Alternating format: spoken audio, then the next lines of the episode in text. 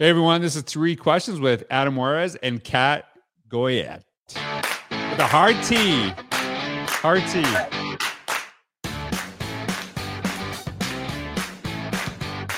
All right, we're with my good friends here, Adam and Kat, and I actually know both of them. I I can say I knew you when you weren't Ada Cat, and Sure. then I did. Right, I think right. I think it was so Those are you both.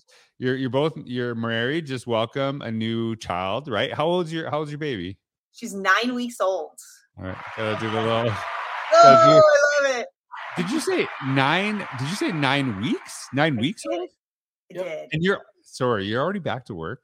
Like both of you are already back to work. This is crazy. We're both Right? already. Wow. Okay. Yeah. well, I mean, there's the holiday breaks, and I'm like take a day off here and there. So Right. that's nice. So that's good. ve- It's very un-Canadian, just so you know. It's It's this is, Even though, even, even though both of us have ancestors from Canada.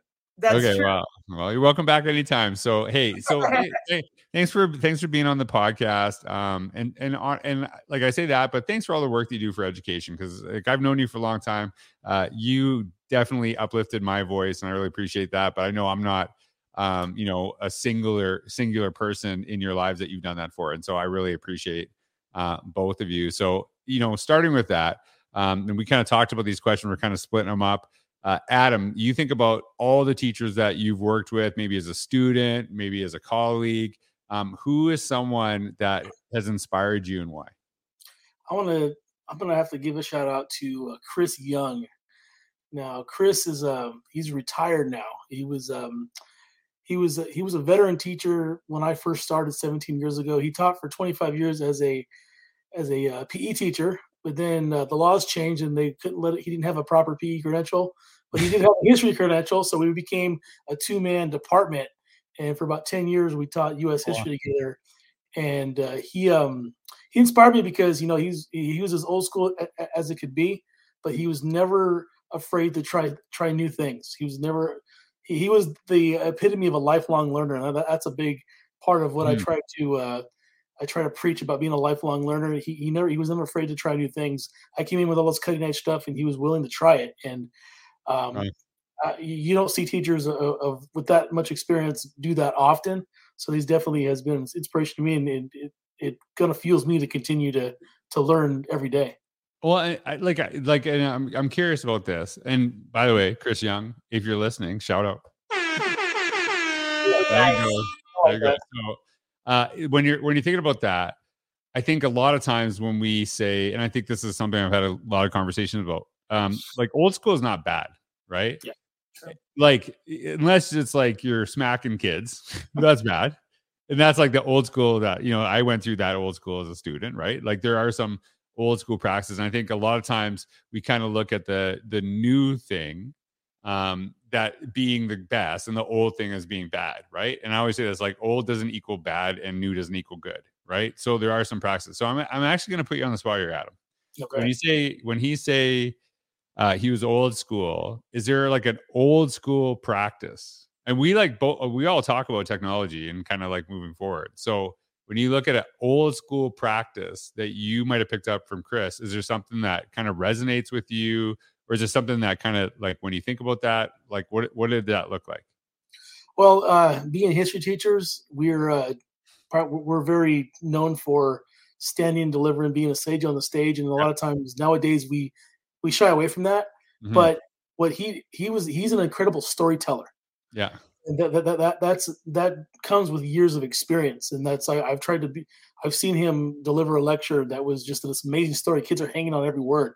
And I, i've tried to really uh to uh, mimic that in in a lot of the way, the way that i teach. And that's definitely something i i try to do. I, I try to train my students now to be storytellers right. uh, as a method of demonstrating their, their learning And that, that's actually like I, I always say like because I always make jokes about tradition and stuff like that, and uh, you know, like just to kind of make people feel uncomfortable, th- think of new opportunities. But I also say like tradition's not bad, and I actually always use example of storytelling, right?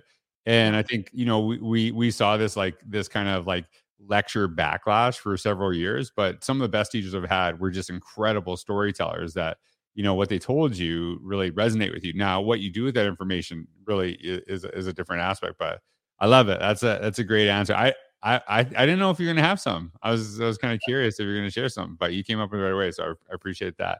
So, Kat, when you I know you work with a lot of administrators. Um, you work. Do you still work in a central office position? Uh, yes. But Yeah. it's like it's like uh, e, is it like an ESC? Like a, it's like a service It's organization. like yes, yes. So we, um, my role, I go out and coach educators still, like Right. in the classroom. Um, I kind of, I kind of am uh, what Adam. Adam is a a, tech coach for his district, and his district's in my county. So like those small single school districts that can't afford a full time tech coach, then I do some work with them, and then I help uh, districts kind of like uh, plan uh, moving forward and uh, things like that as well. So, so Well, I'm, I'm a I'm, I'm gonna say I'm gonna say something that I know is true, and I'm gonna I'm gonna watch your face and see if you agree Oh, with boy. me. I'm not gonna make you say it because you still work there. but we know this when you go to the central office positions and you work with a bunch of schools, you see some really good admin, and you see some ones that are like not so good, right? So- you see Yeah. different things, right? perspective on lots of different ways of doing Right. things. And so you see a lot of examples and maybe not as uh, Amazing. good, right, examples Right. as well. Yes, Good. Okay. absolutely. All right. So it's not just me. Okay. Good. Yeah. And I think it's kind of like you, when you have some of these different perspectives, right? You Yeah. see different elements, and sometimes you're like, really, that like a principal does that, right? Like I like that does happen, right?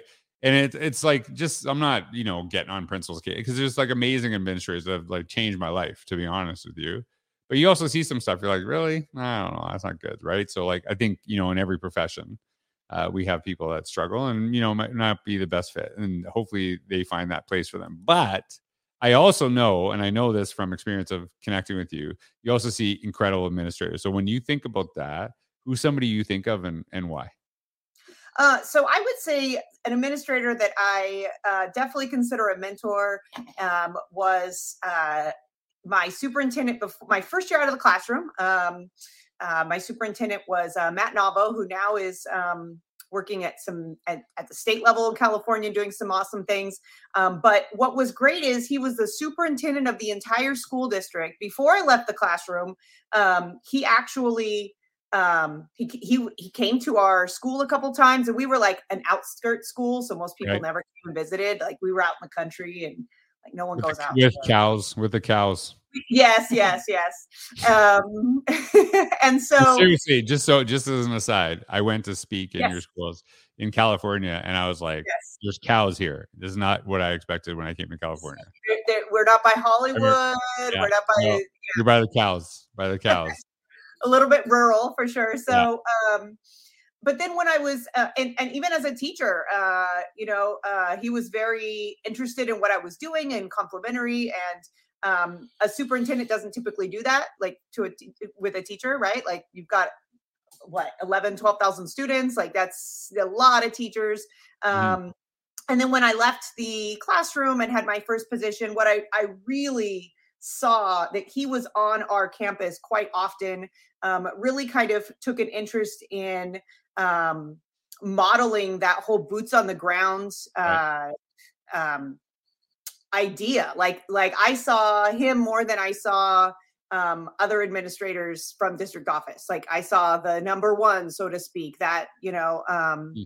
and it wasn't just me but it was the support staff the custodial staff the cafeteria staff. Like he go and he knew their names. He would ask them like how can i help you with your job as um, a kitchen aid like all these it was it was really incredible um, just his it, it felt like he was everywhere right? Right. and so i tried to emulate that and i don't know if he knew that i tried to emulate that but i felt like man i see this guy all over the place and so all over the district and all over the community and so i remember one time and he doesn't even know this i'll have to have him listen to this podcast Yeah. one time he uh, he saw me at a conference and he's like man katherine you are everywhere and i was like my heart was so warmed like oh my gosh that's what i thought about you like that's really cool oh Um, that's awesome that's great the other thing I really liked about him was when he would go and do things that were um, like kind of to further his career to for because I'm a I'm a learner. I'm very driven. I like to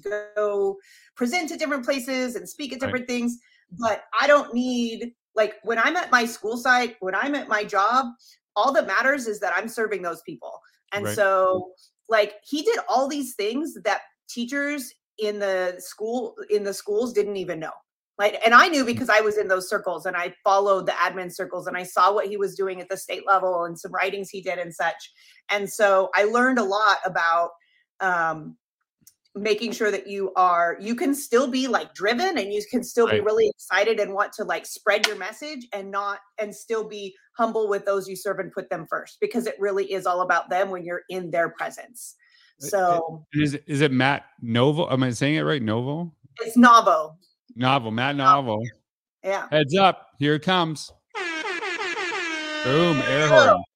And that that is actually a couple things. The first thing that I think of is that if you're making decisions for classrooms, you better be in the classrooms. That's, that's something I'm adamant about. And so that's a great model of that too.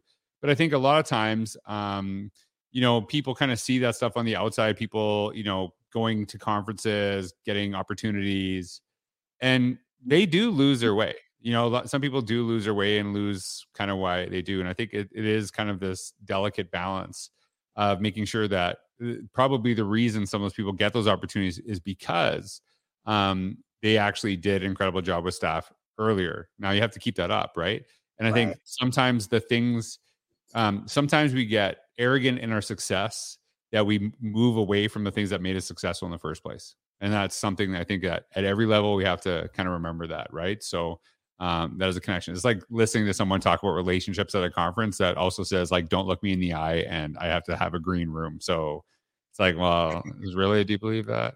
Right. right. So I mean, we've I know you've had conferences before. I'm sure you've seen that before, but not for me because I was at your right. conference. I don't want to be outed. Right. No, absolutely. Right.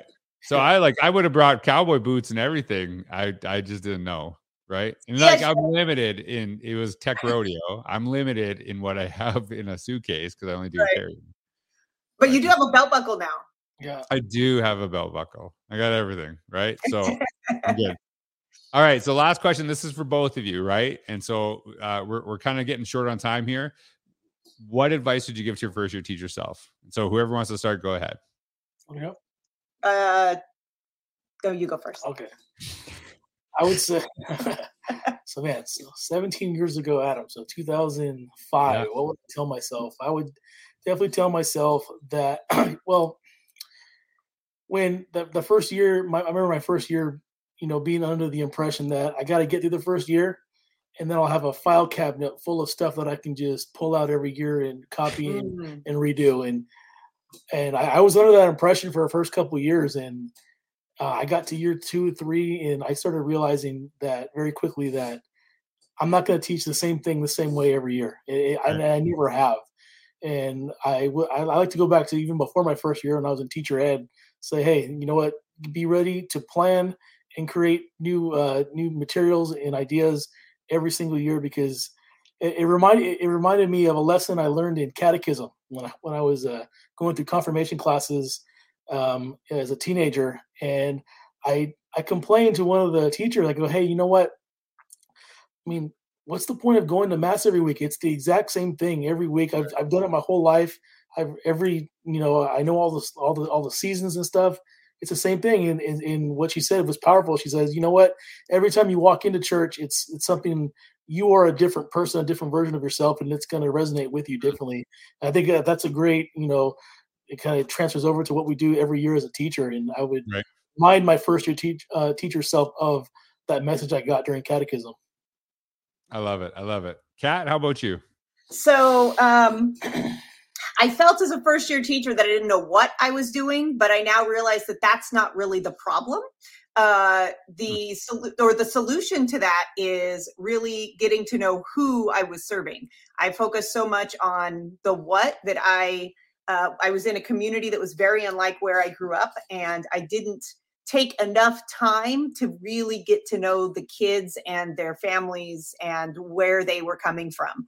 Uh, because if you can't relate, uh, Mhm. to them and you don't know who they are, then it really doesn't matter how good a teacher you are. So for me, I think that would have made things a lot more successful. Uh, it took me way too long to learn that lesson.